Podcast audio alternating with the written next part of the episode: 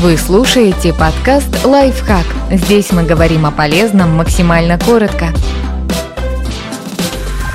Можно ли беременным колу?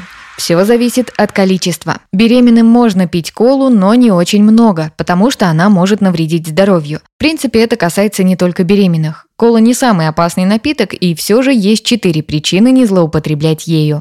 В ней много сахара. В одной банке колы может быть около 9 кубиков сахара, впрочем, как и в других сладких газировках. А взрослым нежелательно потреблять больше 7 кубиков в сутки. Беременным нужно быть еще аккуратнее. Им очень вредно злоупотреблять сладостями, особенно при сильном наборе веса. Это повышает риски гестационного диабета и других осложнений.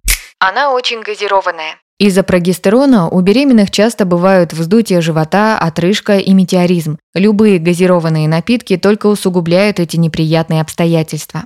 В ней есть кофеин. Не во всех газировках есть кофеин, но в коле его около 40 мг на одну банку, а беременным не советуют употреблять больше 300 мг в сутки. Она содержит кислоты. В коле есть фосфорная и лимонная кислоты, поэтому она может вредить зубной эмали, и это не скрывает даже производитель. А эмаль и так страдает во время беременности из-за рвоты и попадания в рот желудочного содержимого. Кроме того, кислоты провоцируют изжогу.